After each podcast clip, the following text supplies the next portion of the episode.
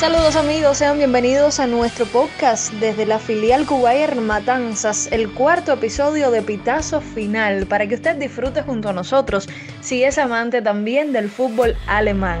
Hoy estaremos junto a ustedes, Denis Pérez, Alain Fleitas, Sergio Sabater y un nuevo integrante de este panel de comentaristas, a quien damos ya la bienvenida a nuestro espacio, Jason Guerra. Las gracias por acompañarnos y por supuesto sabemos que la pasarás muy bien junto a nosotros. Tendremos nuestra sección de historia con Joan de Villalonga, nuestro editor y productor Gustavo Luque. Hoy con invitado especial, un argentino, especialista en Bundesliga y director del podcast Mi Bundesliga. Así es, si usted lo conoce, ya sabe de quién estamos hablando. José Araos.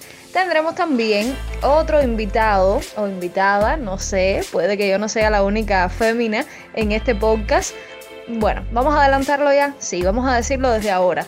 Sabrina Cuenca, secretaria de la Peña de Club de Fans del Borussia Dortmund en Cuba. Así que Sabrina, para ti también la bienvenida y más adelante estaremos viendo pues por primera vez en nuestro podcast Pitazo Final como dos mujeres vamos a rivalizar contra el resto de los panelistas que son hombres, así que no se lo pierda, ¿eh? Quédese con nosotros, Pitazo Final.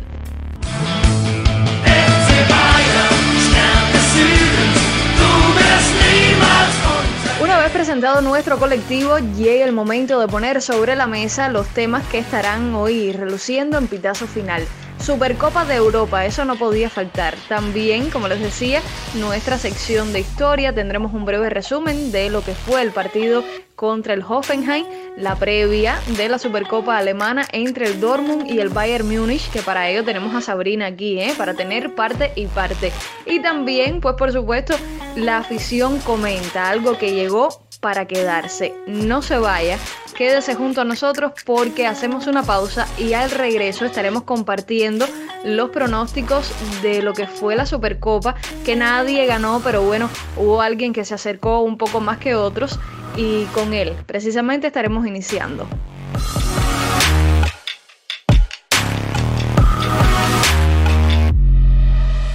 Momento de iniciar el debate en nuestro pitazo final. Supercopa de Europa va a ser el primer tema, como la lógica lo indique, porque además sé que están deseosos por hablar de ello, así que por ahí comenzaremos. Y lo haremos teniendo en cuenta los pronósticos que nos dejaron en el pitazo anterior. Sergio nos dio un 3-1, Denis un 4-1, Alain un 5-1 y Jorge Javier, que ya no nos acompaña, un 2-0. Como Jason es el nuevo integrante de este panel, vamos a darle la oportunidad de que sea él el que inicie el debate. Le seguirá Sergio, luego Denis y por último Alain. Esto teniendo en cuenta los resultados que acabo de decir. El que más cercano haya quedado del posible resultado que en aquel momento plantearon, que les recuerdo fue un 2-1 a favor del Bayern Múnich, pues entonces serán los que comiencen. Voy a decir el orden una vez más. Inicia Jason en este pitazo, luego Sergio, Dennis y Alain. Ahora sí, quiero que me digan qué opinión tienen sobre lo que fue esta final de la Supercopa de Europa entre el Sevilla y el Bayern Múnich. Yo me adelanto y digo que no esperaba, primero, que marcara el Sevilla por un penal, que lo hiciera eh, el Sevilla primero en esta final, marcando el primer gol del partido. Y además, tampoco creí que fuera a ser un marcador tan cerrado. Esa es mi opinión, pero muy escueta. Es para iniciar un poco el debate. Así que adelante Jason, cuéntame qué opinión tienes tú sobre este juego y dime, ¿se extrañó a Tiago Alcántara en esta final frente al conjunto sevillano? Adelante. Buenas noches Melissa, buenas noches para todos. Estoy muy feliz de formar parte de este proyecto que es Pitazo Final Podcast y esta gran familia que es Cubar y sobre todo de su filial aquí en Matanzas. El resultado sabía que, sabía que iba a ser un partido difícil, sabía que se le iban a poner complicado para el Bayern, así juega el Sevilla todos sus partidos, pero estaba confiado en la victoria. Al final conseguimos el resultado que esperábamos y que todos queríamos. Y Thiago Alcántara, imagínate, es un futbolista que tiene muchísima técnica y que su presencia siempre se nota en el campo. Siempre se extraña, pero creo que con Kimi Ahí fijo y con el gran momento que vive Goretzka, creo que no, que no necesitamos mucho más, vamos por, el, buen camino. Sí, bueno, Melissa, un saludo para ti, para todos nuestros compañeros y para nuestros invitados especiales esta noche. El resultado del partido muy apretado, un partido muy difícil, tal como lo esperaba, lo dije en el programa anterior. El Sevilla, un equipo que tiene un estilo de juego muy parecido al del Bayern, un equipo con un mediocampo muy físico, con una excelente defensa. De hecho, tanto Cundé como Diego Carlos fueron piezas fundamentales en el Sevilla para llevar el partido hasta el tiempo extra. Si hubo algo que se extrañó fue ese banco tan profundo que teníamos la temporada anterior. Hemos perdido jugadores muy buenos y no ha llegado, eh, o sea, no han llegado jugadores para cubrir esas bajas. Se notó la ausencia de un cuarto extremo, se notó la ausencia de un lateral derecho. Benjamín Pavard luego en minuto 70 se veía cansadísimo. De hecho, también en el tema del extremo, cuando Hansi Flick saca al héroe Sané, entra Corentin Tolisso, que es un centrocampista, ahí se perdió la profundidad por la banda, por la banda derecha completamente. Thomas Müller, que fue de lo mejor del partido, pero igual en el tiempo extra había momentos en los que se tiraba el césped y miraba así como diciendo no puedo más. Thomas Müller no tiene un cambio de calidad en el equipo y eso hace falta urgentemente. Como ya decía, lo que se extraña es jugadores que puedan entrar desde el banco y hacer algo diferente, o sea, revulsivos, no Thiago Cántara en, en específico, sino un jugador que pueda salir y hacer algo diferente a lo que están haciendo los jugadores que están en el terreno. Las gracias a Sergio, también a Jason por sus opiniones y antes de dar paso a Dennis, que ya lo teníamos planteado, será el siguiente y luego Alain cerrará esta primera vuelta de opiniones de nuestros panelistas. Quisiera saber también, además de la opinión que les merece este partido de Supercopa entre el Sevilla y el Bayern, también Santiago Alcántara, pues qué les pareció su ausencia si sintieron su falta ante el conjunto sevillano. Pues de paso, que me digan qué jugador del Bayern fue el que mejor jugó esta Supercopa, por supuesto, en su opinión. Más adelante, cuando estemos hablando ya del tema fichajes, pues entonces sabremos la opinión de Sergio y también de Jason. Pero por el momento vamos a ir, eh, vamos a echarle más leña al fuego, se pudiera decir así, ¿eh? y saber entonces cuál fue, en su opinión, el jugador que mejor estuvo en esta final. Así que vamos, Denis, bienvenido. Buenas noches, Melissa. Buenas noches a todos los colegas acá de Pitazo Final y también a los invitados que hoy nos acompañan. Mi opinión sobre el partido de Supercopa, primero que todo felicitar a ese gran club Bayern München, eh, a ese técnico Hansi Flick y a toda la fanática que este club arrastra. Eh, realmente ese partido fue un partido intenso, un partido que, que se fue hasta tiempo, que estuvo trabado. Eh, también ese, ese arbitraje no me gustó para nada.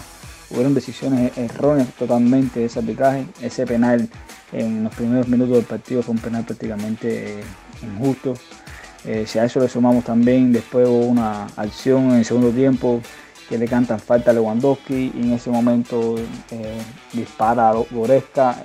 Esta es una tapada del portero le queda rebote para Sané y Sané marca, hubiese sido un gol limpio, pero bueno, el árbitro interpretó una falta que nunca existió y, cositas como esa eh, empañaron el resultado del, arbitraje y el partido también, en el sentido de que no se desenvolvió bien. Pero bueno, eh, también deja que desear que tuvimos problemas en, la defensa. Eso Hansi Flick se, lo dijo a, las claras, porque quitar a Leroy Sané con el juego 1 a 1, quitar, o sea, quitar un extremo para poner a un centrocampista, está diciéndole a todo el mundo de que le hace falta un cuarto extremo, porque Kili Coma estaba debajo, pero no teníamos Kili Coma, eh, teníamos, teníamos a Musiala, muy joven, no optó por él, pero deja a las claras que le hace falta que en el club incorpore un cuarto extremo, pues mira, situaciones como estas pueden pasar. Realmente un lateral derecho haría falta tener, porque como decía Sergio, desde el minuto 70 para ya estaba pidiendo un cambio. Hubo una jugada que viró, que viró, disculpen, y estaba ya casi caminando. Eso no puede suceder a este tipo de nivel, ¿entienden? Una cosa es Bundesliga, otra cosa es Supercopa y como dicen algunas personas, las finales no se juegan, se ganan. Y eso es lo que estamos acostumbrados a hacer nosotros. Para mí, en el medio campo, sí, Thiago se extrañó un poco, pero lo que más se extrañó es que necesitábamos un centrocampista de, de suplente, puede dar un refresco a Kimmich o a, o a Oresca para que el partido mantenga un tanto el mismo nivel de ellos. Entonces, en cuanto al jugador del partido, realmente yo me quedo con, con Manuel Neuer siendo protagonista como lo fue en la pasada edición de la Champions. En este viaje también lo fue. Y si tuviera que dar un segundo jugador, me quedaría con Lucas. Me encantó el trabajo de Lucas Hernández. Y, creo que, que, ese muchacho está mostrando por qué costó 80 millones en la temporada anterior. Pues sí, buenas noches al grupo, buenas noches Melissa, buenas noches para todos los que nos van a escuchar en este podcast.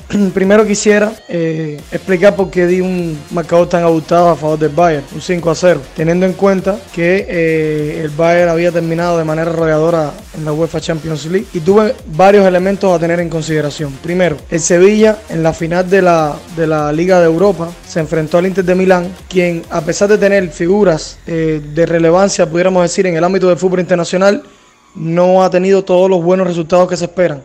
Incluso en la fase de grupos de la Champions de la temporada pasada, este Inter de Milán no clasifica a los octavos de final, perdiendo un partido contra un Barcelona que no fue para nada el que se enfrentó al Bayern, sino los sustitutos de ese Barcelona. Por tanto, el nivel era aún inferior al Barcelona que vimos frente al Bayern de Múnich. Y sin embargo, en la final de la Europa League vimos un partido bien apretado donde el Inter incluso eh, estuvo en ventaja. Luego entonces también tuvo en consideración que el Sevilla perdió para esta campaña dos de sus pilares fundamentales. Es el caso de Ever Banegas y de Reilón. Por tanto, veíamos un Sevilla un poco disminuido si tenemos en cuenta su alineación. Sin embargo, me sorprende el ímpetu y la garra con la que se presentaron al partido.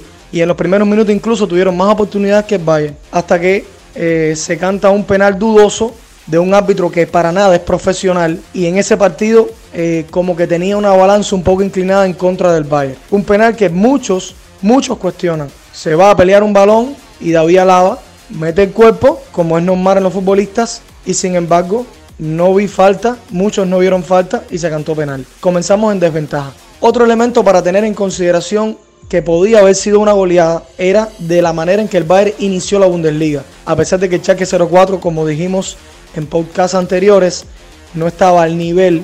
Sin embargo, 8 goles en un partido de inicio de temporada era eh, para nada eh, lógico y al final fue incluso récord. Por tanto, era de pensar que este Bayern iba a entrar con ese mismo ímpetu al partido. Pues bien, la pasamos bien difícil para, para igualar el marcador. Sin embargo, hay que tener en cuenta también que fueron goles anulados, uno en outside y el otro por una dudosa falta cometida por Lewandowski en el área, como bien dijo Denis. Creo que el Bayern dominó todo el partido, tuvo más oportunidades, pero no las supo aprovechar. Todo esto fundamentalmente visto por los errores de marcaje que se vio en la defensa. Creo que Alaba fue el punto más bajo del equipo y creo que está siendo ya habitual ver a Alaba en la defensa central cometiendo errores infantiles como los que hemos visto y eh, el mediocampo no estuvo a la altura. Goresca no estuvo a la altura en este partido a pesar de que marcó el gol de la igualdad, de la igualdad en aquel entonces a, un gol. Creo que desacertadamente se hacían elecciones de pase que quizás no eran las que había que, que hacer. No vi a un Nabri y a un Sané con todo el sacrificio que se ha visto en partidos que hemos podido evaluar, no corrían a fondo, no luchaban balones y estaban erráticos en el pase de balón. Por tanto, por supuesto que íbamos a tener disminución en cuanto a la cantidad de goles que pudiéramos marcar. Sin embargo, fue un, buen, muy bonito partido. Los dos equipos lucharon a fondo por ganarse este trofeo. Incluso en el minuto 89 a solo falta de un, minuto para cumplir el tiempo reglamentario, Al Nesiri se va solo luego de una, fatídica eh, elección o un grave error de Alaba. El Nesiri sale con el balón, pero se enfrenta a el que para mí fue el mejor jugador del partido, Manuel Neuer. Y este último logra una tajada providencial que evita en el que en ese momento pudo haber sido el gol de la victoria para el Sevilla. Luego en tiempo de prórroga, el Sevilla cada vez que iniciaban los tiempos de prórroga atacaba con mucho ímpetu, sacando oxígeno donde no tenían. Y bueno, el Bayern eh, se dedicó a defender sus filas hasta que bueno entró Javi Martínez con una magnífica eh, visión de Flick. Lo pone a jugar luego de casi un año sin jugar prácticamente y más que el gol de la victoria. Es increíble para mí que ese hombre es adivino y sabe lo que viene en el futuro. Nada, un partido muy rocoso entre dos equipos que lo lucharon todo y lo pusieron todo por ganar, por tener el triunfo. Y bueno, al final, para gusto de nosotros, por supuesto, eh, ganó el Bayern de Múnich, dos goles por uno. Y así concreta, cuatro títulos en, en esta temporada. Esperemos en lo que va de año, perdón, esperemos que podamos entonces ganarle a, al Borussia Dortmund y ver si podemos completar el, la, manito de títulos de este año. Muchísimas gracias. Bueno, ahora una vez conocida la opinión de todos nuestros panelistas, llega el momento de saber si necesita el Bayern Múnich hacer fichajes o no. Y en caso de su respuesta ser positiva, ¿cuáles serían esos fichajes? Quiero comenzar una vez más por Jason y recuerde Jason y Sergio decirme entonces también cuál sería el jugador de ustedes que más se destacó en este partido de la Supercopa frente al Sevilla. Así que vamos con Jason. Yo creo que sí, que deben hacerse fichajes, debe reforzarse ese, lateral derecho. Creo que todos coincidimos con eso, para que Babar tenga un respaldo en caso de lesiones y para que Kimmich sea inamovible en el centro del campo.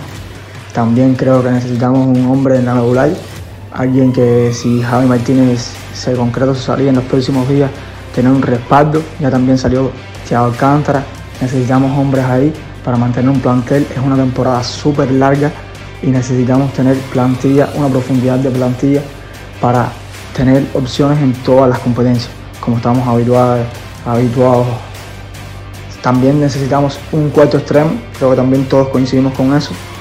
Necesitamos un hombre que salga después del minuto 75 y revolucione el partido, un hombre que sea eh, recambio a los extremos que son titulares habituales y en caso de lesiones pueda ocupar también esa posición y hacer un gran papel. Creo que esos son los tres refuerzos que necesitamos y para mí el mejor jugador del partido sin duda fue Noel, no solo por las atajadas que fueron claves para el resultado final, sino también por la posición que tiene en el campo. Nosotros jugamos con una defensa bien adelantada debido a la táctica que está aplicando Flick de esa presión bien alta, de esa presión fuerte arriba. Creo que Noel es clave en ese esquema. Noel con esa colocación que tiene, con esa visión de juego que tiene, es clave para respaldar a nuestros defensores, es fundamental, ya lo digo, no solo por las atajadas que hizo en el partido, sino por esa gran visión que tiene y por cómo se destacó en el partido en general. Bueno, respecto al mejor jugador de la final, eh, tengo tres candidatos. Estos son Manuel Neuer, Lucas Hernández y Thomas Müller. Thomas Müller muy importante como siempre, luchando cada balón, batallando durante todo el partido, hasta cuando ya no le quedaba fuerzas para seguir corriendo, lo seguía haciendo. Lucas Hernández, que fue por números el mejor jugador de la defensa, tuvo una batalla interminable por ese lateral izquierdo contra su tocayo Lucas Ocampos y Manuel Neuer. Manuel Neuer con atajadas muy importantes, al igual que en la final de la Champions League. Esas salidas a las que nos tiene acostumbrados eh, a, cortar balones largos, ese buen juego de pies que tiene. De hecho, estuve viendo una estadística en la cual decía que Neuer tocó más el balón que cualquier jugador del Sevilla. Ojo a esto. También Neuer fue muy bueno descolgando los centros al área, centros constantes del Sevilla, tanto en los tiros de esquina como en jugadas. En fin, para mí, si me tengo que quedar con uno, me quedo con Manuel Neuer. Para mí fue la estrella de la Supercopa Europa. Ahora, respecto al tema de los fichajes, ya sabemos, se habla del lateral derecho, un nuevo centrocampista y un nuevo extremo. Lateral derecho, se hablaba de Serginho West hasta hace par de días, hasta que todo parece indicar que mañana o pasado podría ser presentado como nuevo jugador del Barcelona. La alternativa que tenía el Bayern a este fichaje es Max Arons, lateral derecho de Norwich City, que al parecer será quien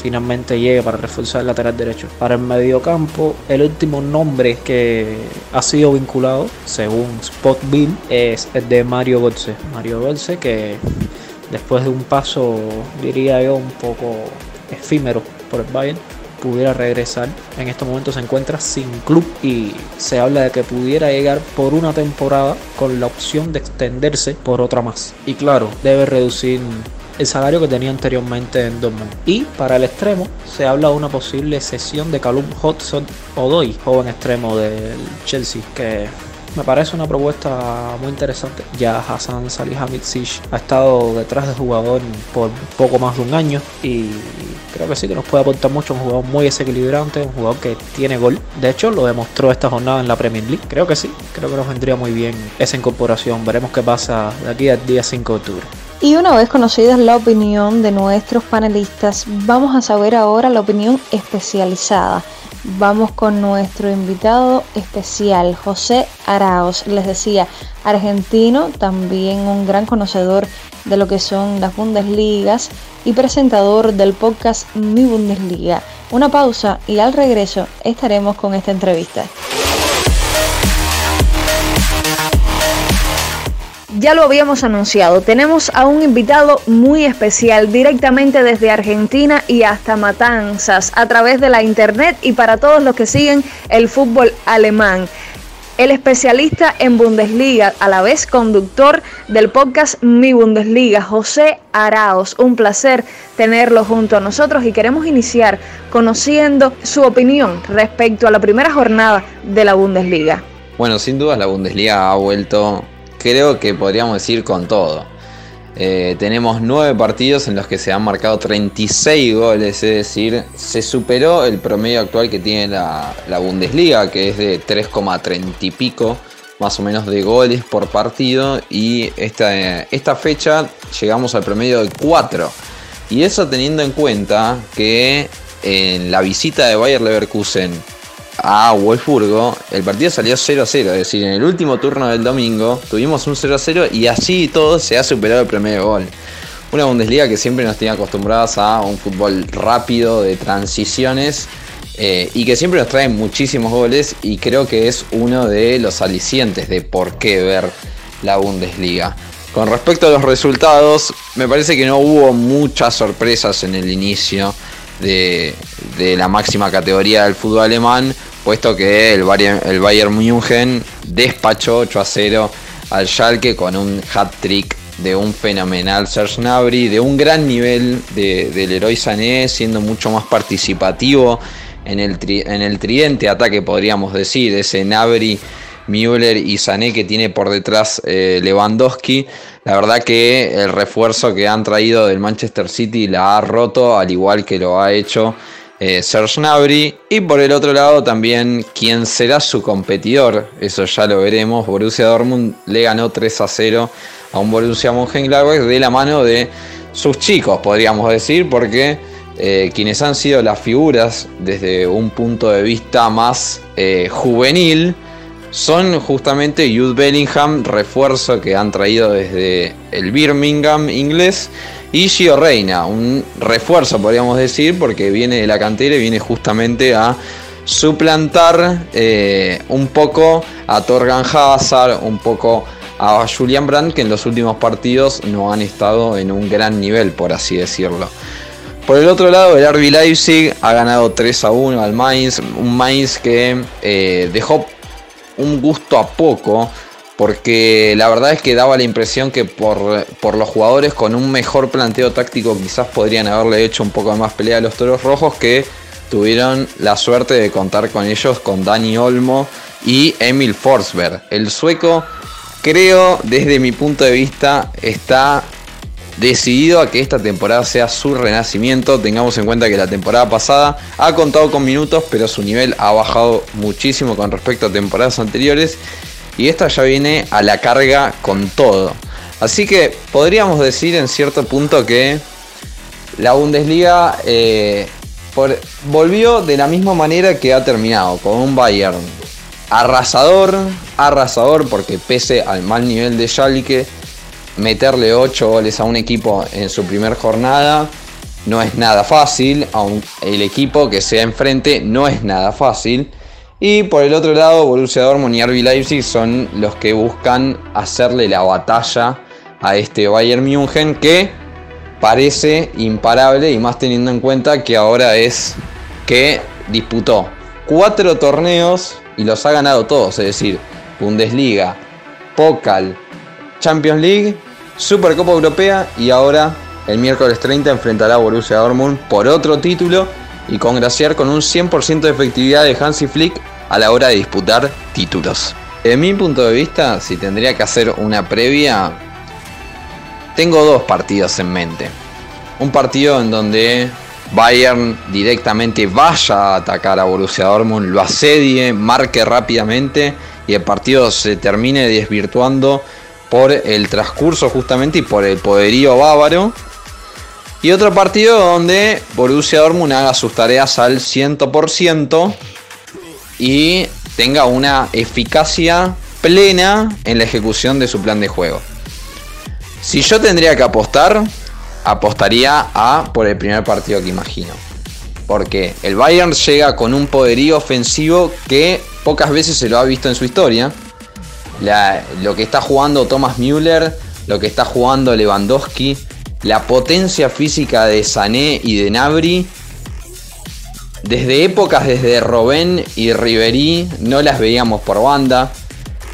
Entonces, y además eso hay que sumarle a la débil defensa que está teniendo Borussia Dortmund.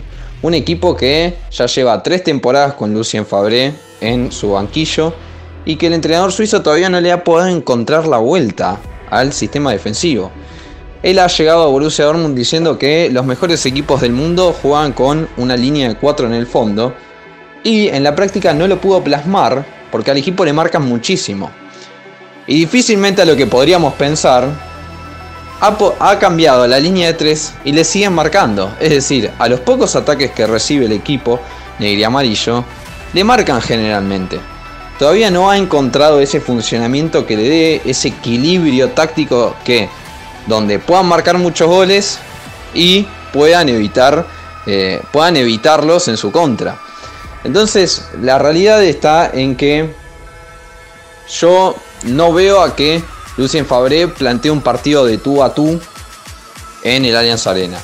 Me parece que eh, él se va a salir a defender, él va a retroceder unos metros habitualmente a lo que hace Borussia Dortmund y va a esperar a salir a las contras, a tratar de asistir a Don Sancho, a tratar de eh, asistir a Erling Haaland y que ellos dos sean los dos ejes que le traten de dar la victoria. Ahora bien, como dije antes, veo pocas chances que eso suceda. Porque Bayern es sumamente efectivo. Es cierto, ha fallado muchísimo en la Supercopa Europea. Porque para mí en el balance del partido, como ya lo he dicho, ha, fallado mucho. Pero si es el caso de que Lewandowski, o Sané, o Müller, o Nabri se levanten con el pie derecho, me parece que no hay, no hay mucho juego eh, por discutir. Porque hoy por hoy el Bayern es muy superior con respecto a un Borussia Dortmund que tiene muchísimas dudas, sobre todo, como antes decía, en su defensa. Y creo que eh, en cierto punto si tendría que apostar por un partido, como lo dije antes, apostaría por un, por un 80% de probabilidades a que el Bayern se levante la Supercopa alemana y con un 20% de chances a que lo haga el Dortmund. ¿Por qué? Porque hace rato que no vemos al Dortmund ejecutar un plan al 100%. Hace rato que no vemos a la, camiseta negra y amarilla poder decir, la verdad, hemos jugado un partido tal como lo planeamos. Y eso se nota. Y se nota sobre todo a la hora de visitar el Allianz Arena. Eso no lo podemos eh, olvidar.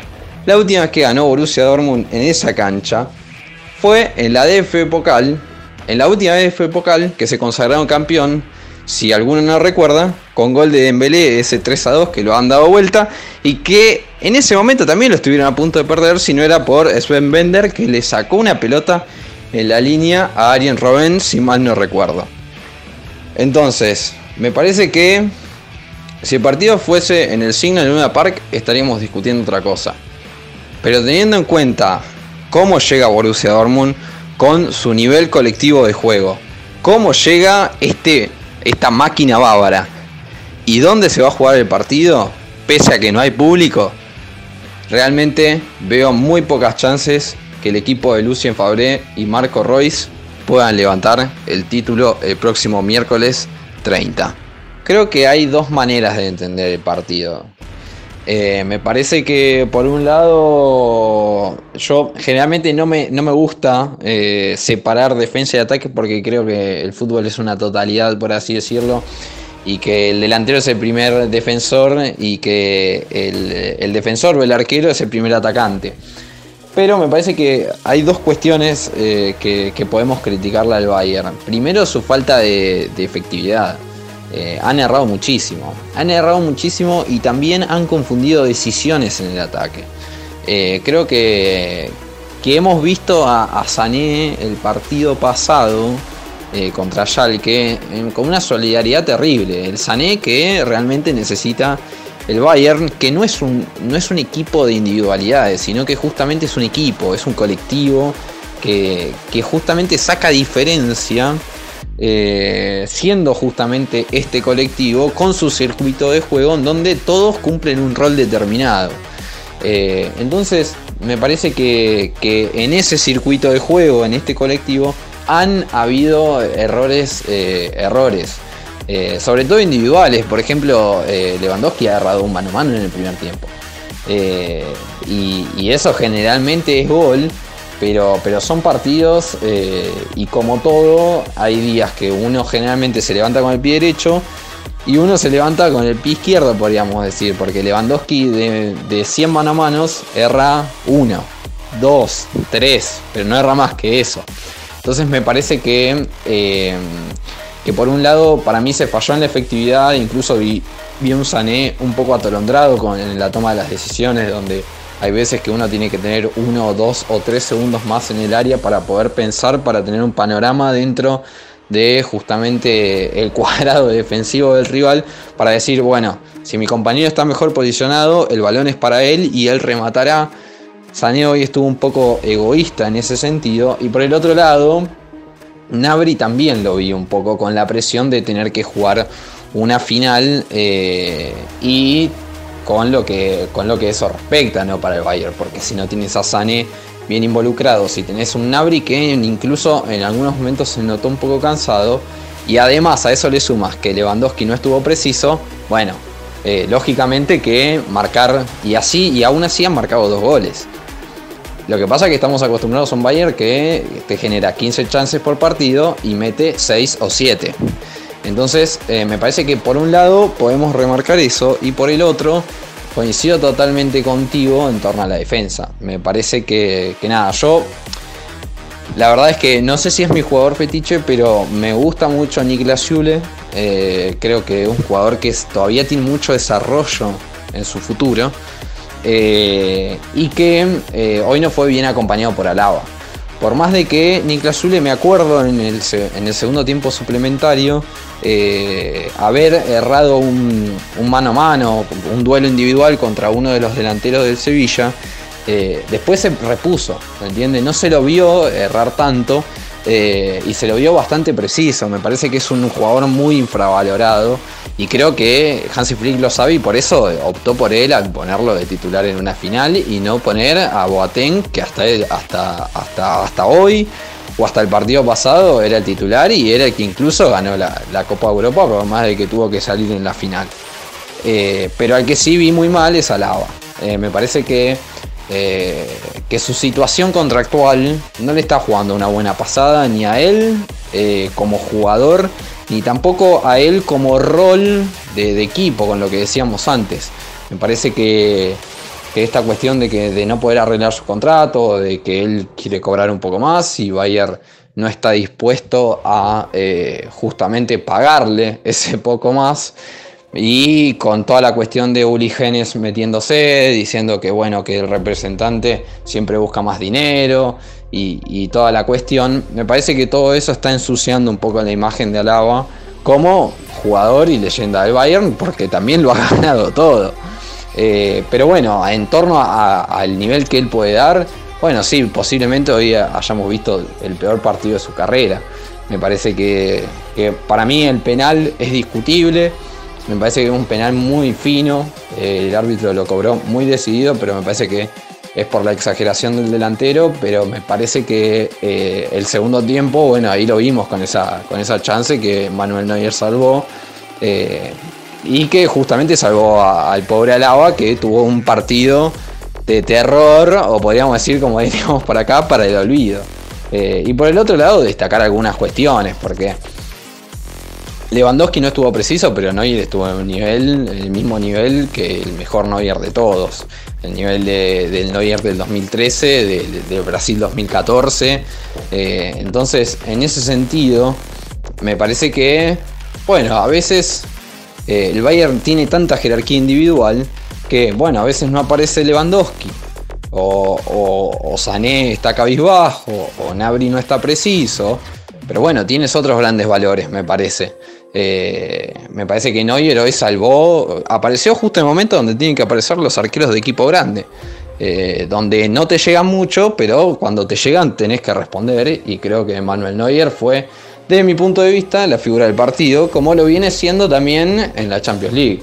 Porque una de las grandes figuras, no podemos sacarlo del top 3 mejores jugadores de la anterior Champions League, a un Manuel Neuer que la, ha roto toda, diríamos por acá, porque entregó un nivelazo, o sea, parando mano a mano, parando pelotas que eh, ningún mortal se pensaba que iba a parar. Bueno, ahí está Manuel Neuer. Eh, pero bueno, nada, fue un equipo, fue, el Sevilla es un equipo muy aceitado, es un equipo muy trabajado por Lopetegui y creo que eh, yo hoy no me esperaba una, goleada, no esperaba una goleada, porque justamente el Sevilla también viene de ser campeón, ¿se entiende? Y, le ganó a, un Inter que venía con, podríamos decir, mejores jugadores que, el propio equipo eh, sevillano y le ganó. Entonces, fue un partido complicado, pero me parece que el Bayern eh, ha ganado de nuevo, se ha impuesto de nuevo. Me parece que hizo todos los méritos para ganar porque han pateado muchísimas veces al arco. Y que bueno, falta un poco de la eficacia y se falló un poco en defensa. Pero me parece que en líneas generales el Bayern fue mucho más y que merecía claramente el título que finalmente consiguió. En otros ámbitos también tenemos recientemente el partido entre el Bayern Múnich y el Sevilla por la Supercopa de Europa, un resultado que verdaderamente no se esperaba, si bien mm, pues el Bayern ganó, no se veía un marcador tan apretado. ¿Qué opinión le merece este desafío? Creo que hay dos maneras de entender el partido. Eh, me parece que por un lado yo generalmente no me, no me gusta eh, separar defensa y ataque porque creo que el fútbol es una totalidad, por así decirlo, y que el delantero es el primer defensor y que el, defensor o el arquero es el primer atacante. Pero me parece que hay dos cuestiones eh, que, podemos criticarle al Bayern. Primero su falta de efectividad. Eh, han errado muchísimo. Han errado muchísimo y también han confundido decisiones en el ataque. Eh, creo que, que, hemos visto a, Sané el partido pasado eh, contra Schalke con una solidaridad terrible. El Sané que realmente necesita el Bayern, que no es, un, no es un equipo de individualidades, sino que justamente es un equipo, es un colectivo que, que justamente saca diferencia eh, siendo justamente este colectivo con su circuito de juego en donde todos cumplen un rol determinado. Eh, entonces me parece que, en ese circuito de juego, en este colectivo, han habido errores, eh, errores. sobre todo individuales, por ejemplo, Lewandowski ha agarrado un mano a mano en el primer tiempo. y, eso generalmente es gol, pero, son partidos eh, y como todo, hay días que uno generalmente se levanta con el pie derecho y uno se levanta con el pie izquierdo, podríamos decir, porque Lewandowski de, de 100 mano a manos erra 1, 2, 3, pero no erra más que eso.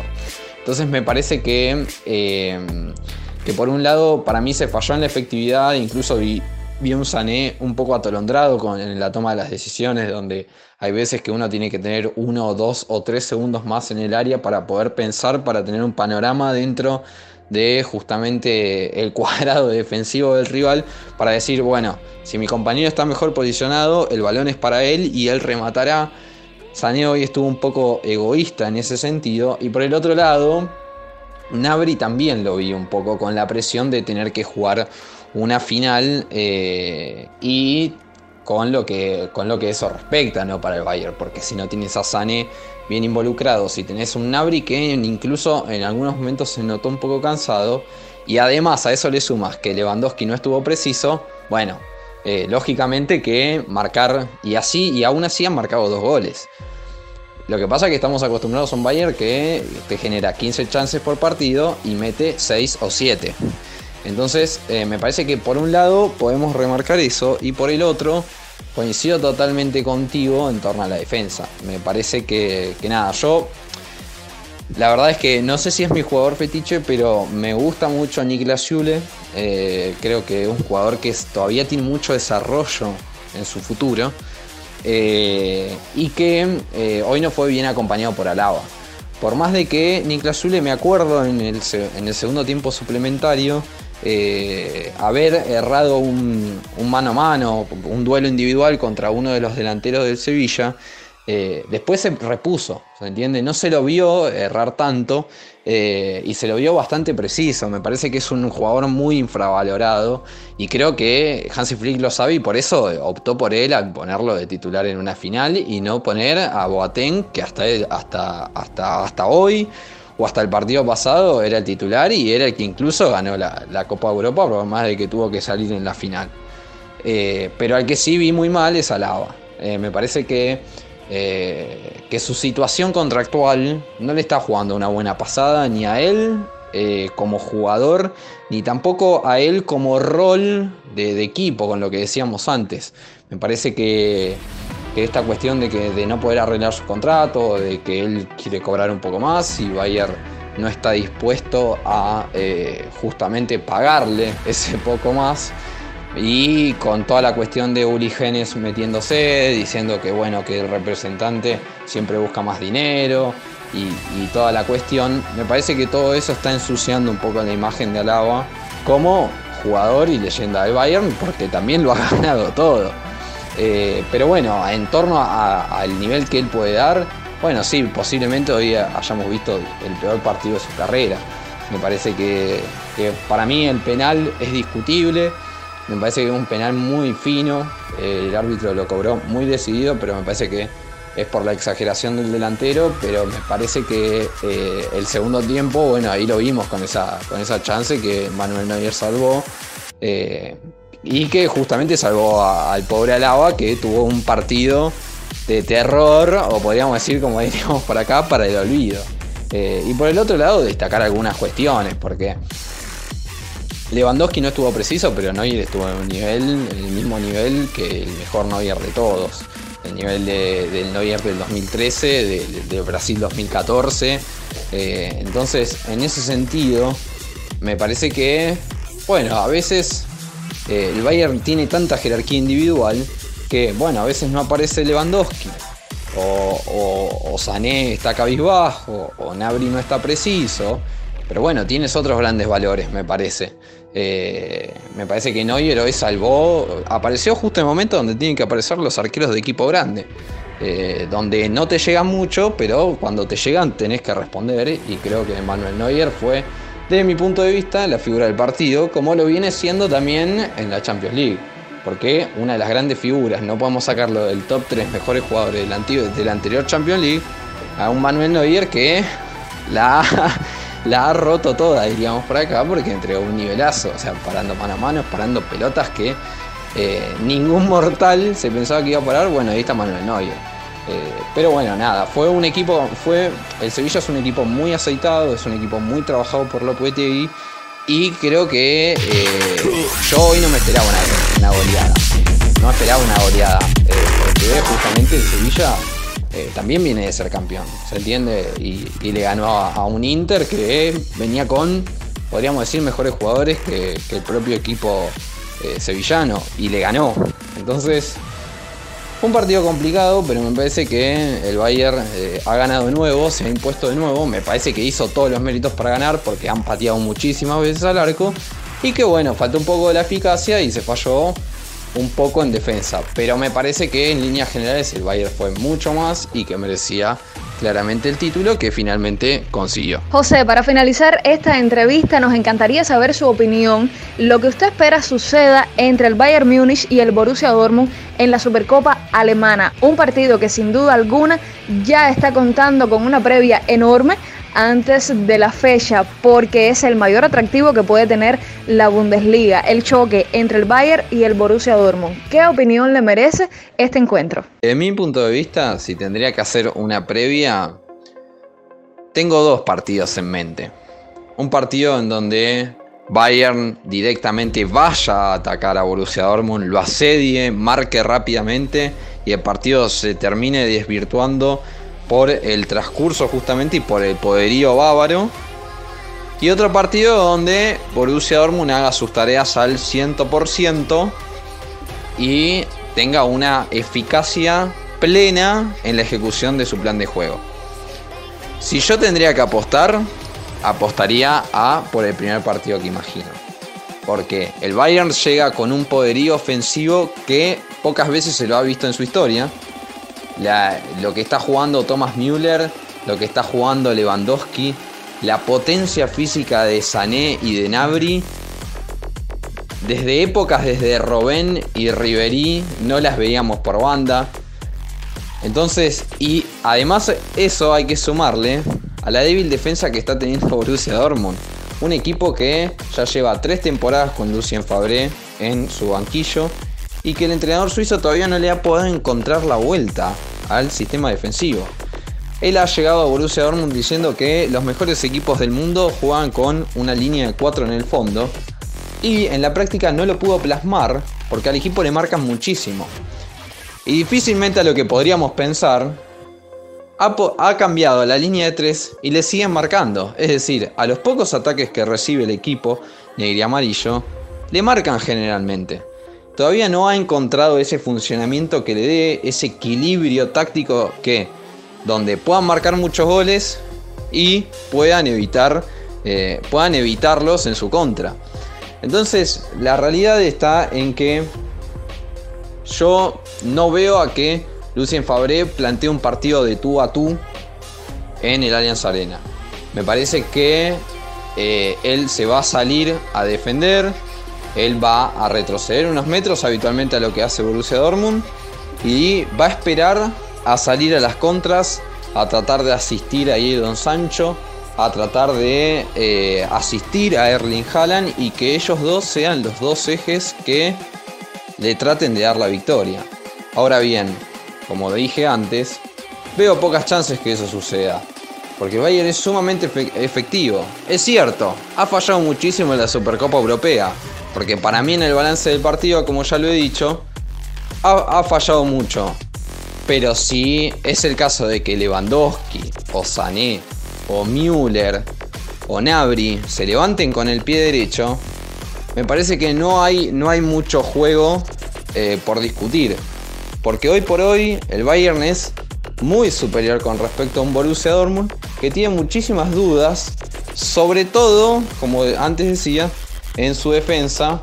Y creo que eh, en cierto punto si tendría que apostar por un partido, como lo dije antes, apostaría por un, por un 80% de probabilidades a que el Bayern se levante la Supercopa alemana y con un 20% de chances a que lo haga el Dortmund. ¿Por qué? Porque hace rato que no vemos al Dortmund ejecutar un plan al 100%.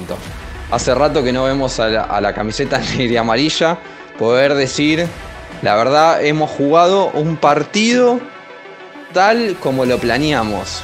Y eso se nota. Y se nota sobre todo a la hora de visitar el Allianz Arena. Eso no lo podemos eh, olvidar. La última vez que ganó Borussia Dortmund en esa cancha fue en la DF Pokal en la última fue Pokal que se consagraron campeón, si alguno no recuerda, con gol de Dembélé, ese 3 a 2 que lo han dado vuelta y que en ese momento también lo estuvieron a punto de perder si no era por Sven Bender que le sacó una pelota en la línea a Arjen Robben, si mal no recuerdo. Entonces, me parece que si el partido fuese en el Signal Luna Park estaríamos discutiendo otra cosa. Pero teniendo en cuenta cómo llega Borussia Dortmund, con su nivel colectivo de juego. ¿Cómo llega este, esta máquina bávara? ¿Y dónde se va a jugar el partido? Pese a que no hay público. Realmente veo muy pocas chances que el equipo de Lucien Fabré y Marco Royce puedan levantar el título el próximo miércoles 30. Las gracias a José Arauz por aceptar la invitación a nuestro pitazo final. Ahora continuamos con mucho más. Siga junto a nosotros.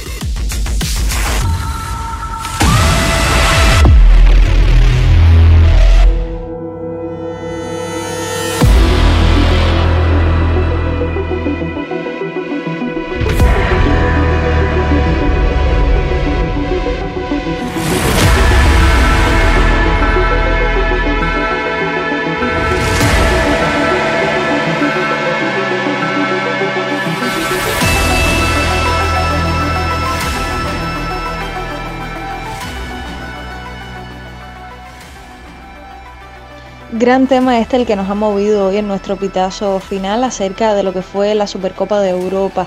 Ya tenemos la opinión de nuestros panelistas, tenemos también la opinión especializada y por supuesto tendremos más adelante la opinión de nuestros aficionados en esta sesión del pitazo final. La afición comenta. Ahora vamos a la sección de historia y lo hacemos con Joandy Villalonga. La bienvenida y adelante. Las Supercopas alemanas se jugaron, aunque no de manera oficial, desde 1977, pero no fue hasta 1987 que se harían de forma oficial.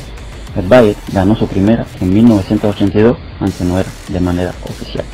A partir de 1986 y hasta 1996 se hicieron oficiales las Supercopas y los equipos más ganadores, Werder Bremen con 3 en el año 1988, 1993 y 1994, Borussia Dortmund 3 1989, 1995 y 1996 y Bayern 2, 1987 y 1990. La competición se suspendió nuevamente en 1996, aunque se jugó de manera extraoficial en los años 2008 y 2009, ganadas en el 2008 por el Borussia Dortmund y en el 2009 por el Werder Bremen. Para el año 2010 se reanuda con carácter oficial y se mantiene hasta nuestros días la Supercopa de Mar, siendo el Bayern de Múnich el gran dominador en esta década con cinco títulos, en el año 2010, el año 2012, 2016, 2017 y 2018. Otro de los múltiples ganadores es el Borussia Dortmund con tres títulos, en el 2013, 2014 y 2019. Otros ganadores de trofeo han sido el Schalke 04 en el año 2011 y el Wolfsburgo en el año 2015.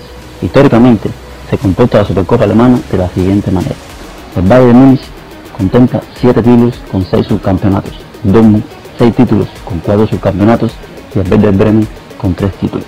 Otros ganadores han sido el Kaiserslautern, el Schalke 04, el Stuttgart y el Hamburgo con un título respectivamente.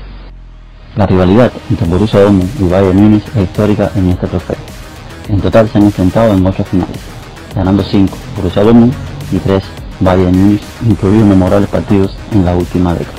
El máximo goleador en la Supercopa de Alemania es el polaco Robert Lewandowski, con 5 tantos, 4 con el Bayern Múnich y uno con el Borussia Dortmund.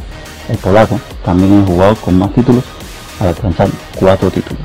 El equipo con más partidos disputados, goles y finales ha sido el FC Bayern Múnich. En cuanto a los partidos memorables de esta rivalidad, cómo no recordar los partidos de los años 2013 y 2017. En el año 2013, el Borussia Dortmund logra fin ganar en su tercer intento consecutivo ante el Bayern de Múnich de Pep Guardiola. Alternativas en el marcador doblete de Robin y Marco Royce y tres goles en apenas tres minutos. Puro espectáculo, cuya balanza se inclinó a los rojinegros 4 a 2.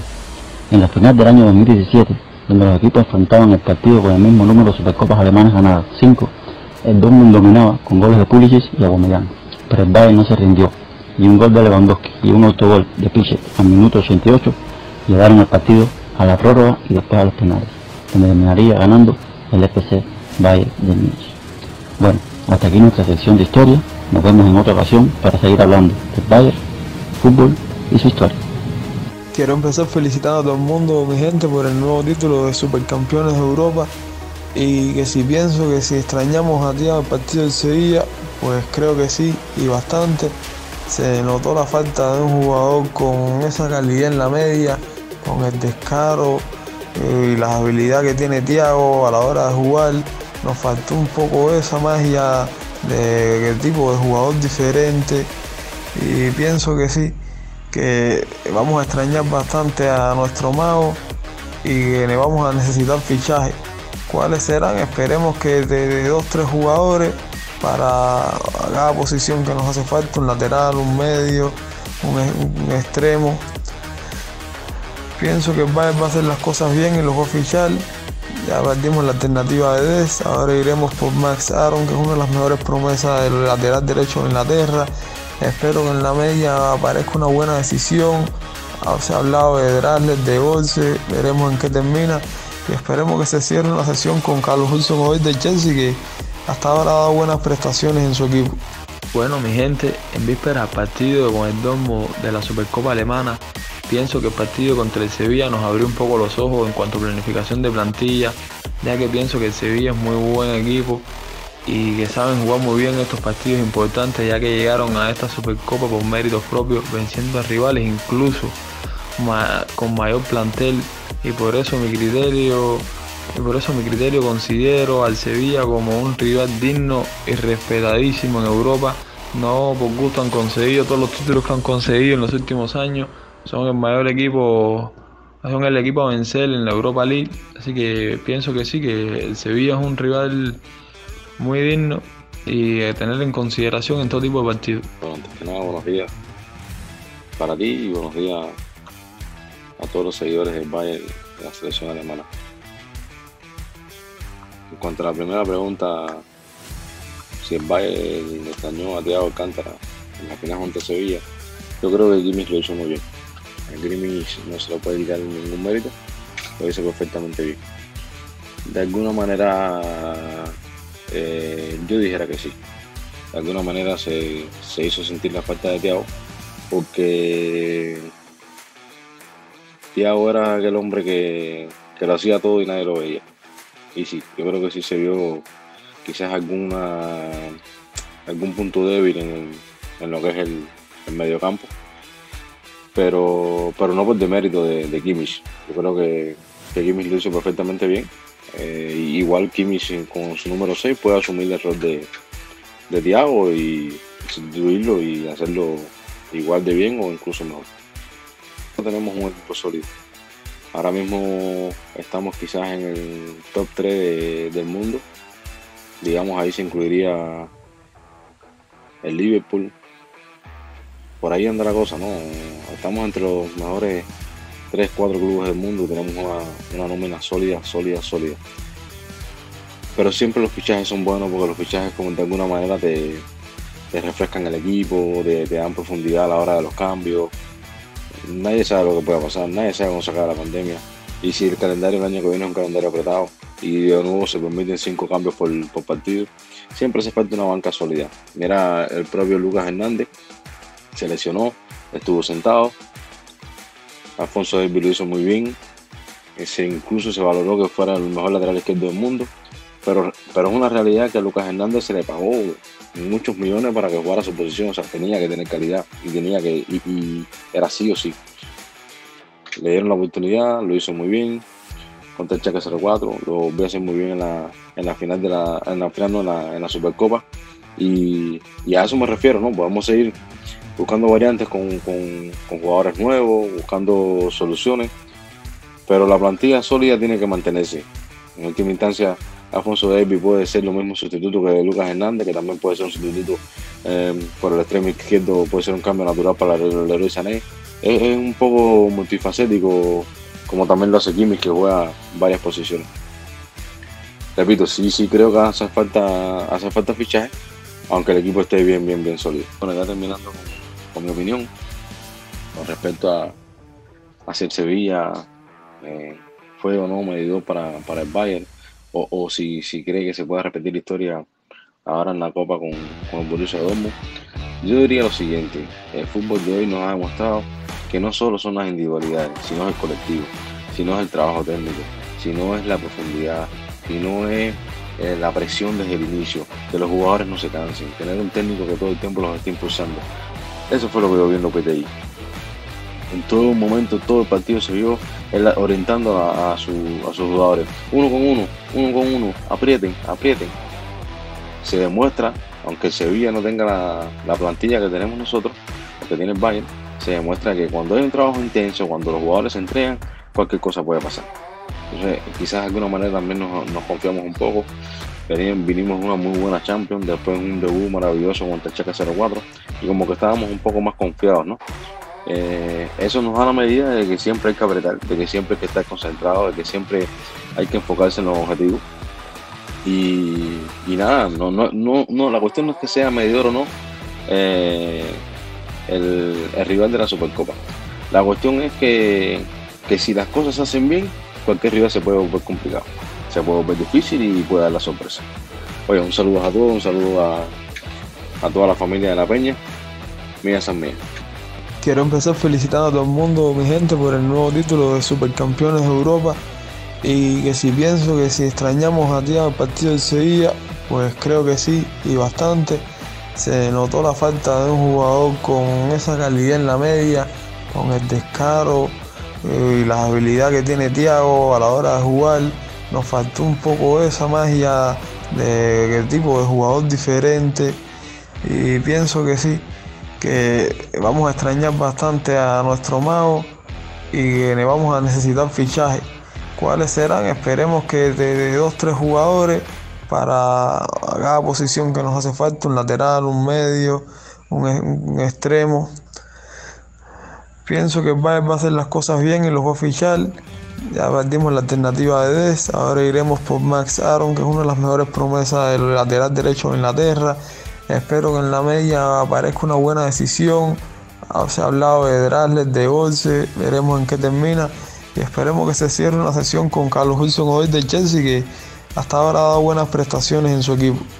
En víspera del partido contra el Domo, creo que tuvimos buen partido contra el Sevilla, que es un rival muy digno que tiene tremendo nivel, juega un fútbol muy vistoso, muy, eh, muy bueno mi gente, en vísperas partido con el domo de la Supercopa Alemana, pienso que el partido contra el Sevilla nos abrió un poco los ojos en cuanto a planificación de plantilla, ya que pienso que el Sevilla es muy buen equipo y que saben jugar muy bien estos partidos importantes, ya que llegaron a esta Supercopa por méritos propios, venciendo a rivales incluso con mayor plantel y por eso mi criterio por eso mi criterio considero al Sevilla como un rival digno y respetadísimo en Europa.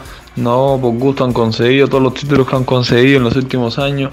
Son el mayor equipo, son el equipo a vencer en la Europa League. Así que pienso que sí, que el Sevilla es un rival muy digno y a tener en consideración en todo tipo de partidos. Tenemos un equipo sólido. Ahora mismo estamos quizás en el top 3 del mundo. Digamos, ahí se incluiría el Liverpool. Por ahí anda la cosa, ¿no? Estamos entre los mejores 3, 4 clubes del mundo y tenemos una, nómina sólida, sólida, sólida. Pero siempre los fichajes son buenos porque los fichajes como de alguna manera te, refrescan el equipo, te dan profundidad a la hora de los cambios nadie sabe lo que pueda pasar, nadie sabe cómo sacar la pandemia. Y si el calendario el año que viene es un calendario apretado y de nuevo se permiten cinco cambios por, partido, siempre hace falta una banca sólida. Mira, el propio Lucas Hernández se lesionó, estuvo sentado. Alfonso David lo hizo muy bien. Ese incluso se valoró que fuera el mejor lateral izquierdo del mundo. Pero, pero es una realidad que a Lucas Hernández se le pagó muchos millones para que jugara su posición. O sea, tenía que tener calidad y tenía que. Y, era sí o sí. Le dieron la oportunidad, lo hizo muy bien. Contra el Chaca 04, lo voy a muy bien en la, en la final de la, en la, la, en la Supercopa. Y, y, a eso me refiero, ¿no? Podemos seguir buscando variantes con, con, con jugadores nuevos, buscando soluciones. Pero la plantilla sólida tiene que mantenerse. En última instancia, Alfonso Davis puede ser lo mismo sustituto que Lucas Hernández, que también puede ser un sustituto eh, por el extremo izquierdo, puede ser un cambio natural para el Leroy Sané. Es, un poco multifacético, como también lo hace Kimmich, que juega varias posiciones. Repito, sí, sí creo que hace falta, hace falta fichaje, aunque el equipo esté bien, bien, bien sólido. Bueno, ya terminando con, mi opinión, con respecto a, si Sevilla eh, fue o no medidor para, para el Bayern o, si, si, cree que se pueda repetir la historia ahora en la Copa con, con el Borussia Dortmund. Yo diría lo siguiente, el fútbol de hoy nos ha demostrado que no solo son las individualidades, sino el colectivo, sino es el trabajo técnico, sino es la profundidad, sino es eh, la presión desde el inicio, que los jugadores no se cansen, tener un técnico que todo el tiempo los esté impulsando. Eso fue lo que yo viendo PTI en todo momento, todo el partido se vio orientando a, sus jugadores. Uno con uno, uno con uno, aprieten, aprieten. Se demuestra, aunque el Sevilla no tenga la, plantilla que tenemos nosotros, que tiene el Bayern, se demuestra que cuando hay un trabajo intenso, cuando los jugadores se entregan, cualquier cosa puede pasar. Entonces, quizás de alguna manera también nos, confiamos un poco. Vinimos una muy buena Champions, después un debut maravilloso contra el Checa 04 y como que estábamos un poco más confiados, ¿no? Eh, eso nos da la medida de que siempre hay que apretar, de que siempre hay que estar concentrado, de que siempre hay que enfocarse en los objetivos. Y, nada, no, no, no, la cuestión no es que sea medidor o no eh, el, rival de la Supercopa. La cuestión es que, que si las cosas se hacen bien, cualquier rival se puede volver complicado, se puede volver difícil y puede dar la sorpresa. Oye, un saludo a todos, un saludo a, a toda la familia de la Peña. Mía San Mía.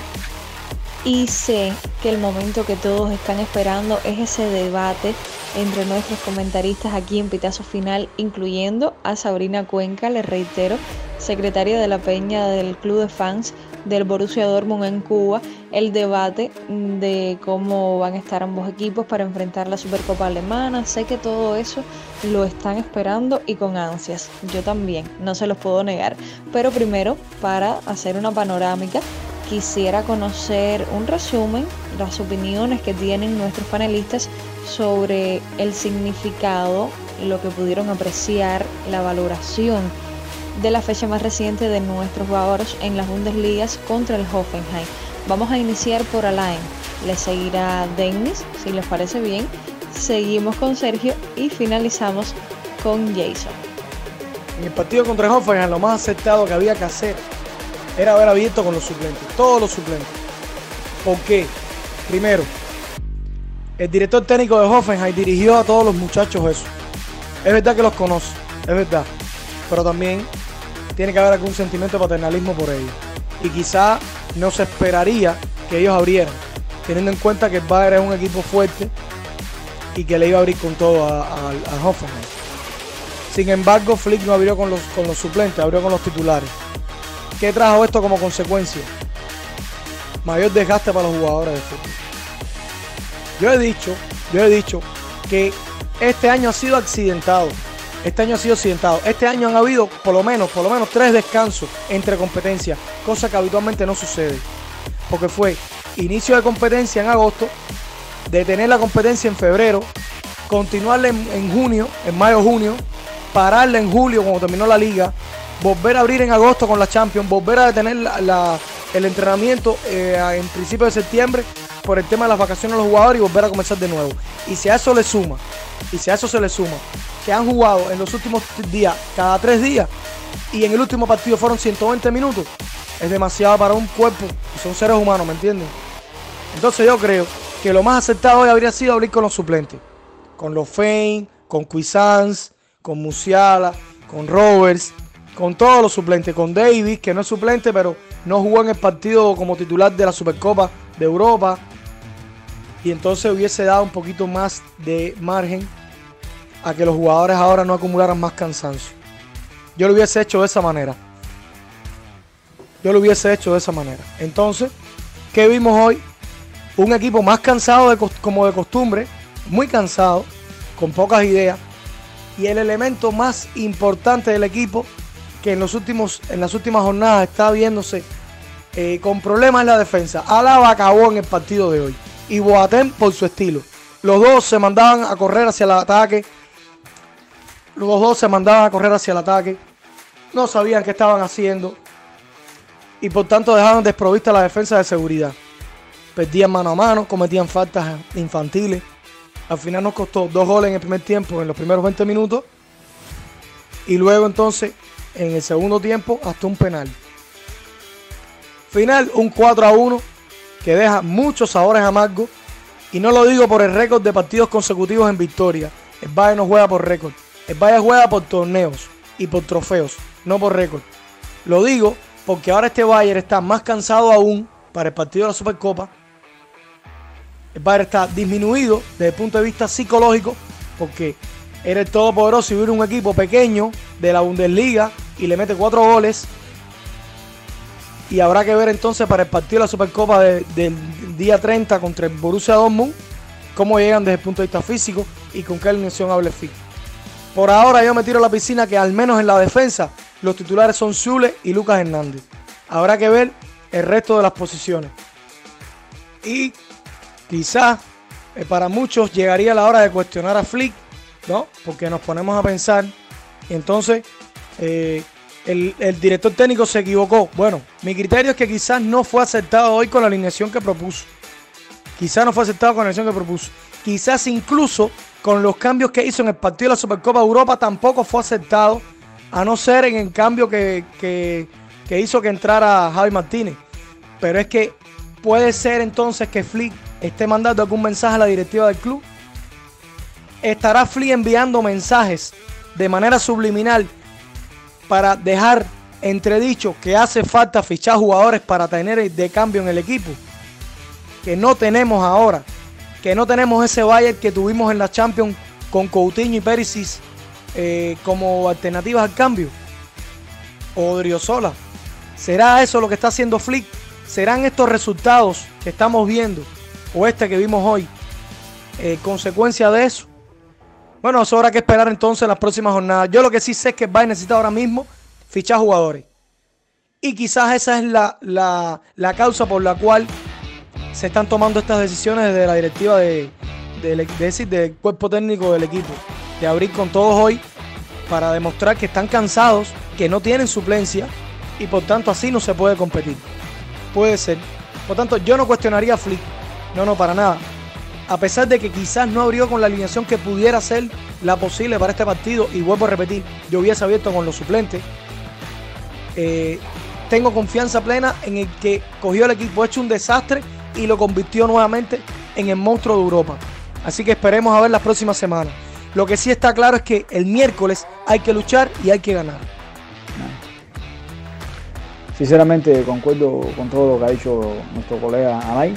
Eh, realmente hoy quedó demostrado todas las deficiencias que tiene el club las cuales hemos dicho anteriormente, sobre todo yo he hecho mucho énfasis en que la defensa adelantada, en que Guatín, eh, Sergio también ha hablado muchas veces también de, cómo se encuentra Alaba, también puede ser que la situación que gira alrededor de eso, de su contrato, puede estar afectando en algo.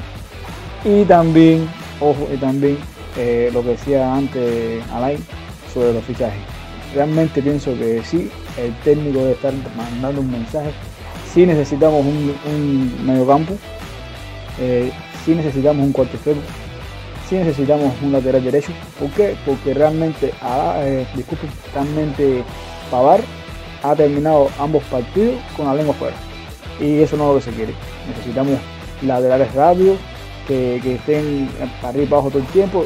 Ah, y realmente Pavar está muy lento y no se encuentra forma. Y otra cosa que puede estar pasando factura puede ser el poco descanso que tenemos y también que no tuvimos pretemporada. La pretemporada nosotros fue jugar contra el Chelsea y después jugar la semana pasada contra el Sevilla y ahora contra el Hoffenheim, ¿entiendes? El cual el Hoffenheim eh, nos hizo un papel normal que fue jugar al contraataque y esperar a que nos, a que nos equivocáramos, como siempre. Pero eh, nosotros somos el, campeón de Europa y esas cosas no pueden pasar.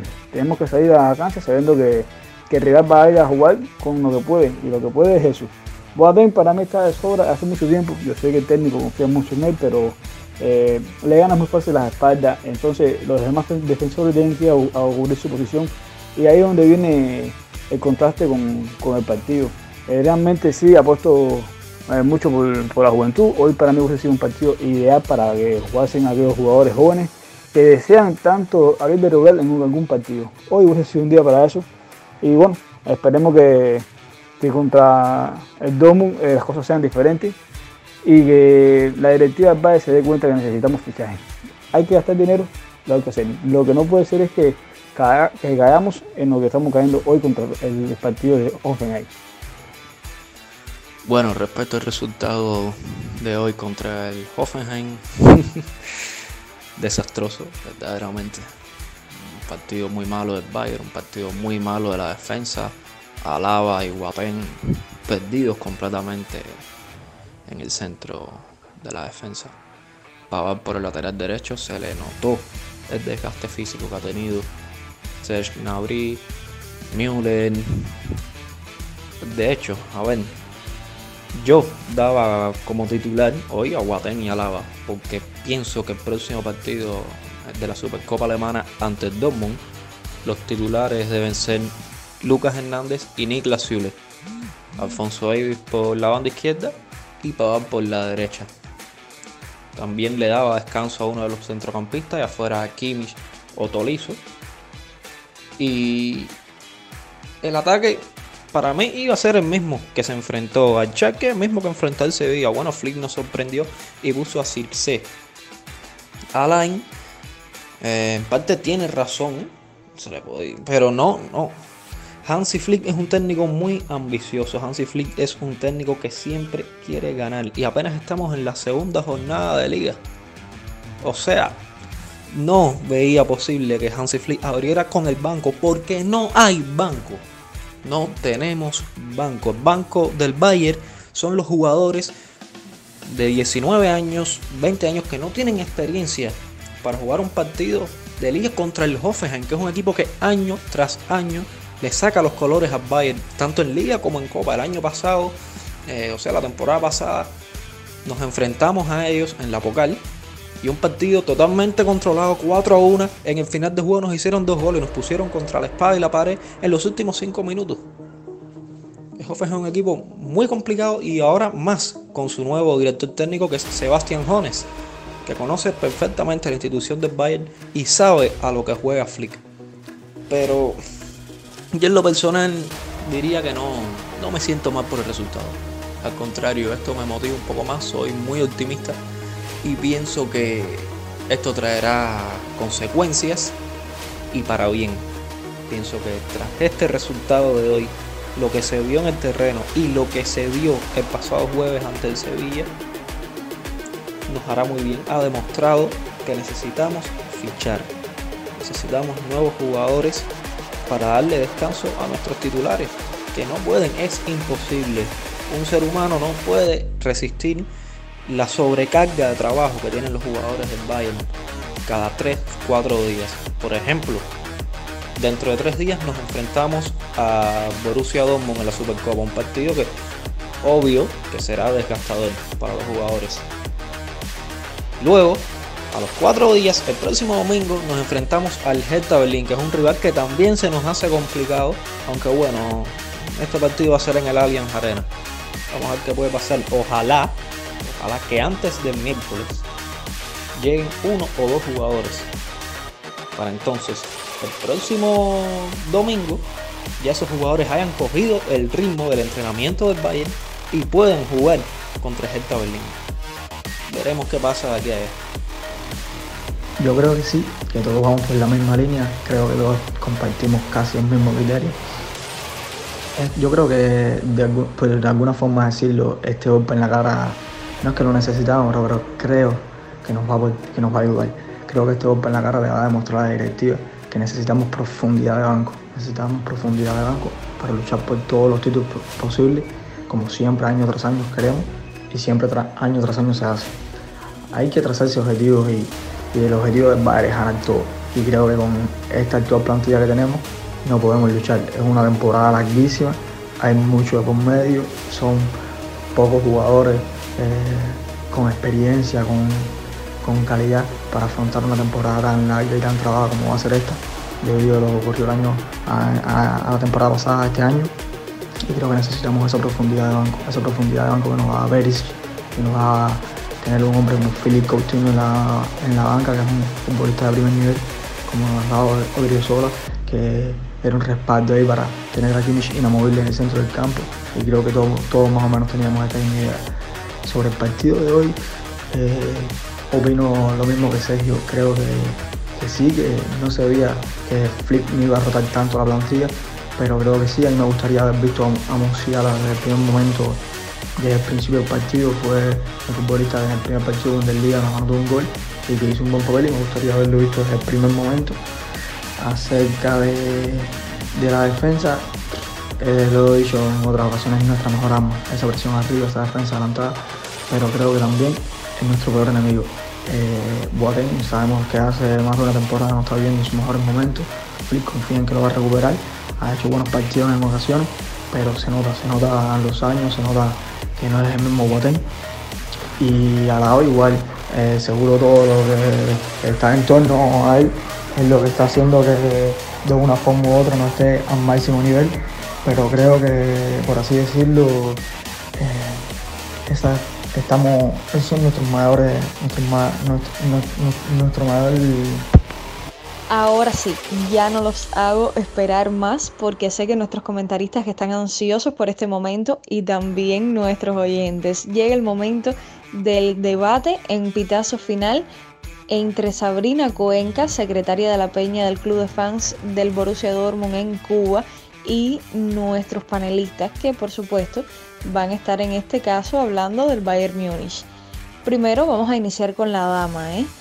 vamos a saber, Sabrina, la bienvenida oficial para ti en este podcast y quisiéramos saber en este debate cómo llegan ambos equipos a este partido, de qué se deben cuidar entre ellos que van a rivalizar en estos momentos y bueno, vamos a saber entre las figuras principales de, de ambos clubes si marcarán, si seguirán en blanco en este desafío, cuál de las defensas piensan que va a sufrir más en este desarrollo, en esta Supercopa de Alemania y los pronósticos, al igual que los goleadores. Estas serán las interrogantes que estarán respondiendo nuestros panelistas, pero vamos a iniciar con Sabrina y reitero, cuéntame Sabrina, ¿cómo llega en específico el Borussia Dortmund a esta Supercopa alemana? Primero que todo saludarlos eh, y agradecerles por la invitación a su podcast y de esta Supercopa decir que para mí ambos equipos llegan con una realidad un poco diferente. El Bayern viene de una temporada anterior casi perfecta. Empezaron esta temporada con el pie derecho.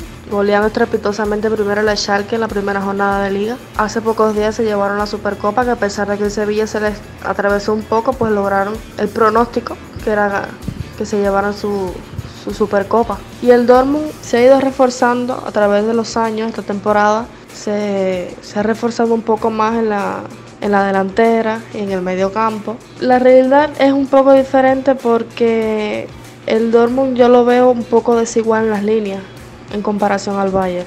El Dortmund posee un buen mediocampo con Bitzel y Emrecan a la cabeza, una delantera buenísima.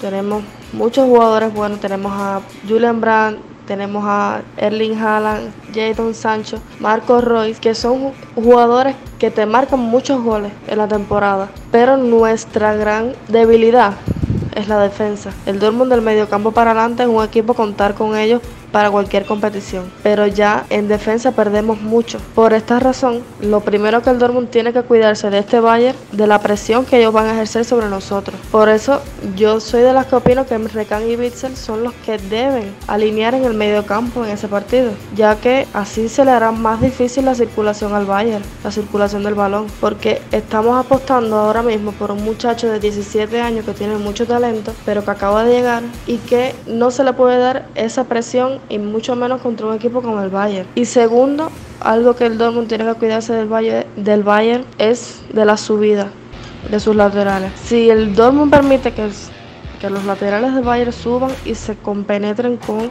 los extremos, creo que todos sabemos lo que puede pasar a la hora de enfrentarse a la defensa tan pobre que posee el Dortmund. Aún así, soy de la opinión de que en un partido puede pasar todo a pesar de la trayectoria que puedan tener cualquiera de los dos equipos a enfrentar. El Dortmund tiene buena trayectoria contra el Bayern en Supercopa. Este año podemos mantener esa buena trayectoria. En años anteriores en Supercopa el Dortmund le ha plantado cara al Bayern y con una plantilla muy muy inferior a la que tenemos hoy en día, que es una plantilla un poco más sólida, donde la única línea pobre que tiene el equipo es la defensa, como he repetido varias veces. Y a pesar de que las mayores probabilidades, como es lógico, estén para el Bayern, que es un equipo que está bien en todas sus líneas, un equipo que da miedo, es un equipo que juega a un fútbol exquisito, un fútbol 100% alemán. Eh, creo que el Dortmund tiene para plantarle cara al Bayern. Solo espero que no vayamos a defendernos Va a ser un partido complicado en Alianza Arena y tenemos que salir con todo, con la mentalidad de que hay que ganar partido a partido, que a pesar de que las probabilidades están a favor del Bayern, siempre vamos a tener la esperanza de que la victoria sea nuestra. Yo creo que en esta ocasión es muy difícil, muy difícil ganar el Bayern, muy difícil. Y aún así tengo la esperanza de que podamos sacar un resultado positivo. Así que yo me lanzo a la piscina y creo que nos llevamos la, la victoria en la Alianza Arena por 2 por 0. 2 por 0 con goles de Haaland y Jadon Sancho. Muchísimas gracias Sabrina. Vamos ahora a escuchar la parte del Bayern Múnich e iniciamos con Dennis. Adelante Dennis con tu opinión que sé que ya tienes muchísimos deseos de defender al Bayern. Bueno, es interesantísimo este partido contra el Domo. Creo que, que ambos conjuntos llegan con, diferentes puntos de partida. el Dortmund llega muy bien descansado, luego de ganarle a Mönchengladbach un 3 a 0. Y el Bayern no, no, no llega así, realmente el Bayern llega más agotado, después de jugar eh, contra el Schalke, contra el Sevilla, hoy contra Hoffenheim, el cual perdimos un 4-1 desastroso, un partido para dos vídeos. Y creo que, que será un buen partido para ver cómo reacciona el conjunto del Bayern frente a esta derrota de Hoffenheim y frente al Dortmund en un partido de Supercopa Alemana. Eh, ¿Por dónde se podrá definir el partido? Creo que se define en la defensa, en el sentido que el Borussia Dortmund tiene una defensa muy pésima y la de nosotros realmente a mí no me está gustando para nada. Es mi opinión. Eh, creo que Chasis viene haciendo las cosas este miércoles. Eh, esperemos que, que el Bayern saque la mejor cara. Y bueno, ya antes lo decía Sergio en un comentario, vamos a ver, o vamos a rezar mejor dicho, que la directiva del Bayern se digne a fichar. Hansi Flick necesita jugadores, el Bayern necesita esa banca que no tiene ahora, la cual tenía la temporada pasada y necesitamos de ese apoyo también. Pronostico un 2 a 1 a favor del Bayern, siempre mía san mía, eso va implícito en mi sangre. Y bueno, marcarían Lewandowski dos goles y uno marcaría Marco Rey. Y quisiera saber la opinión que le refiere este tema a nuestro panelista Sergio Sabadell. Bueno, respecto al resultado de hoy, creo que la afición bávara, al menos en Latinoamérica, que fue donde estuve leyendo comentarios ayer después del partido del Dortmund, que pensaban que el miércoles le íbamos a dar un baile en la Supercopa Alemana. Creo que ahora mismo está cambiando de opinión, o no sé. Eh, el Dortmund llegará físicamente mucho mejor que Bayern. De hecho, no creo que esa derrota ante el Augsburg signifique nada para ellos. O sea, el Augsburg es un equipo que año tras año se le ha atravesado tanto a ellos como a nosotros. Un equipo que muy compacto en partidos de este tipo, sabe jugarle bien a los grandes. Un equipo que se reforzó bien en el mercado, un equipo que fichó a Daniel Caligiuri, eh, al portero Ginkiewicz, que tuvo una gran temporada con el Unión Berlín año pasado. Creo que el partido del miércoles va a ser muy difícil verdaderamente para el Bayern luego de ver lo que ocurrió hoy. Un partido en el que va a ser muy, muy, muy decisivo la forma en la que lleguen nuestros extremos. Veremos cómo llegan Nabri, Sané. Lo bueno es que ya tenemos a Coman, creo que ha sido la mejor noticia de la semana, debido a que nuestra directiva no nos acaba de dar el alegrón con algún fichaje. Ahora se habla más que nunca de Max Arons. Vamos a ver si finalmente llega. Ojalá, como ya decía, llegue antes del próximo fin de semana y que pueda jugar contra Hertha Berlín. Hay que ver, son muchos puntos que están en contra de nosotros para ese partido de miércoles contra el Dortmund. Yo como bávaro en fin, mi pronóstico siempre va a ser a favor del Bayern. No sé, pudiera dar un 2 a 1 a favor nuestro. Lo cierto es que la defensa debe cambiar. O sea, la alineación que yo pronostiqué para el partido de hoy ponía a Alaba y Boateng en alineación titular, como ya decía en la conversación anterior. Para mí, indiscutiblemente, los centrales titulares, titulares como ya decía en la conversación anterior, para mí indiscutiblemente los centrales titulares del equipo deben ser Lucas Hernández y Niklas Zule. David Alaba no se encuentra bien ni físicamente ni mentalmente. O sea, mentalmente por el tema de su renovación, muchos problemas fuera del terreno de juego, mucha presión por la prensa, mucha presión por la directiva, también por su agente. En fin, su futuro está en el aire. Pienso que David Alaba, hasta que no resuelva todos esos problemas, no puede ser titular en los partidos más importantes del equipo.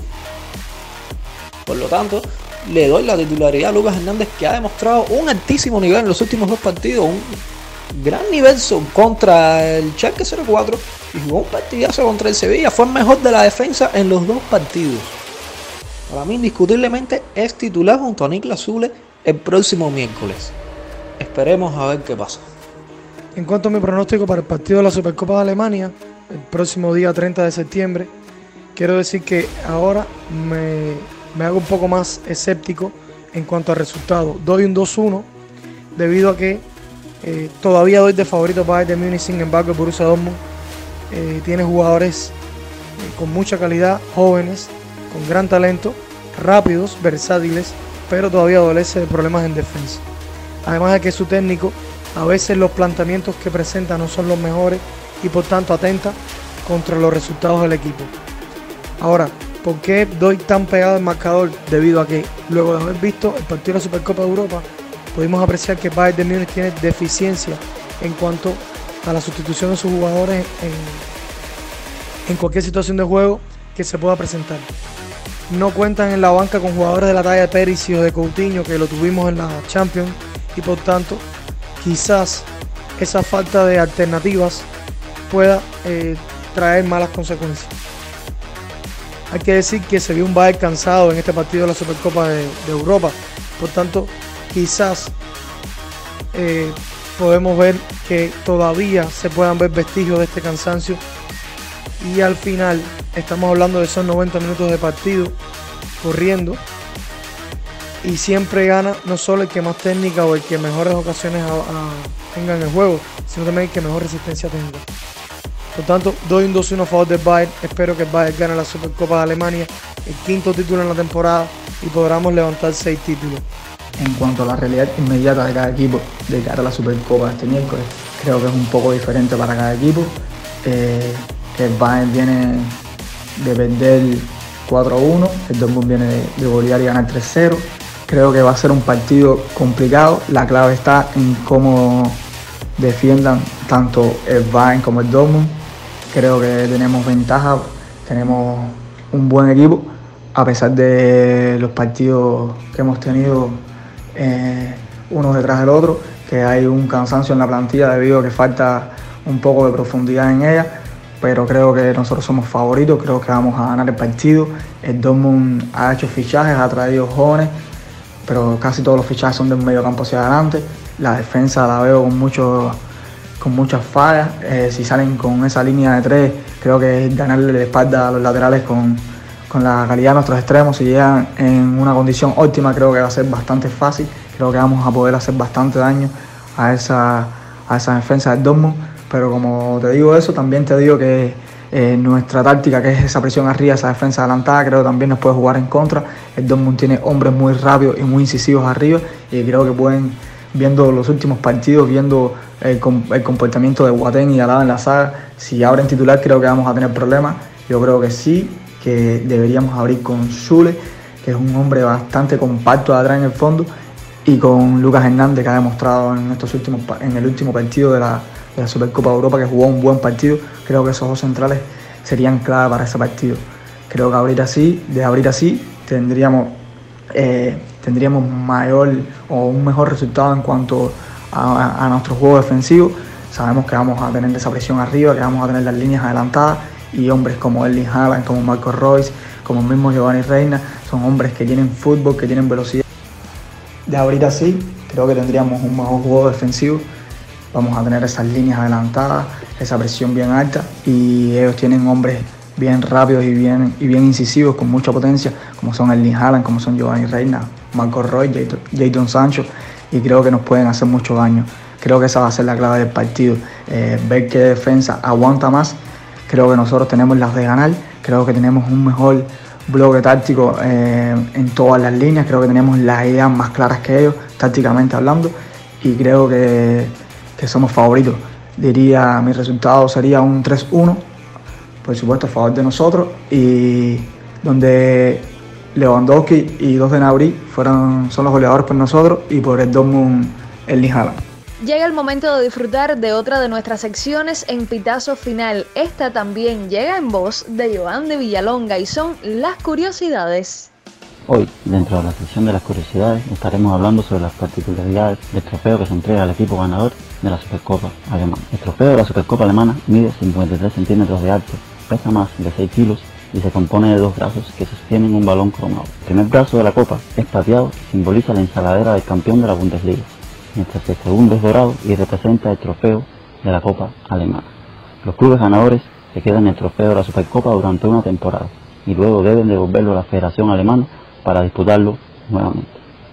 De esta manera estamos haciendo justicia al nombre de nuestro podcast porque ya llegamos al pitazo final. Concluimos este nuevo episodio, el número 4, en el cual trabajamos con muchísimo placer para ustedes en la conducción, quien les habla, una servidora, Melisa Blanco, nuestros panelistas, Denis Pérez, Alain Fleita, Sergio Sabater y Jason Guerra.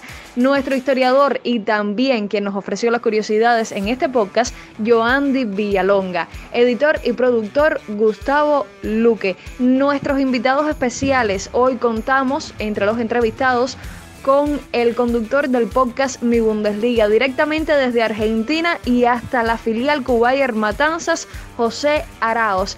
Y otra invitada súper especial, Sabrina Cuenca, secretaria de la Peña de Fans del Club Borussia Dortmund en Cuba. Disfrutaron ustedes de todo un debate, de polémica, de las opiniones de nuestros panelistas y nuestros invitados. Y además, antes de cerrar, repasamos los pronósticos. Para la Supercopa Alemana, todos, excepto Jason, dieron un 2-1 a favor del Bayern de Múnich sobre el Borussia Dortmund. Jason, también por supuesto, fue a favor de los bávaros, pero este con marcador de 3-1. La próxima semana estaremos de regreso con más temas sobre la Bundesliga, hablando por supuesto del Bayern de Múnich y con resultados de lo que acontece ahora mismo con nuestros alemanes. Mías a mí es lo único que resta por decir. Que tengan una excelente semana.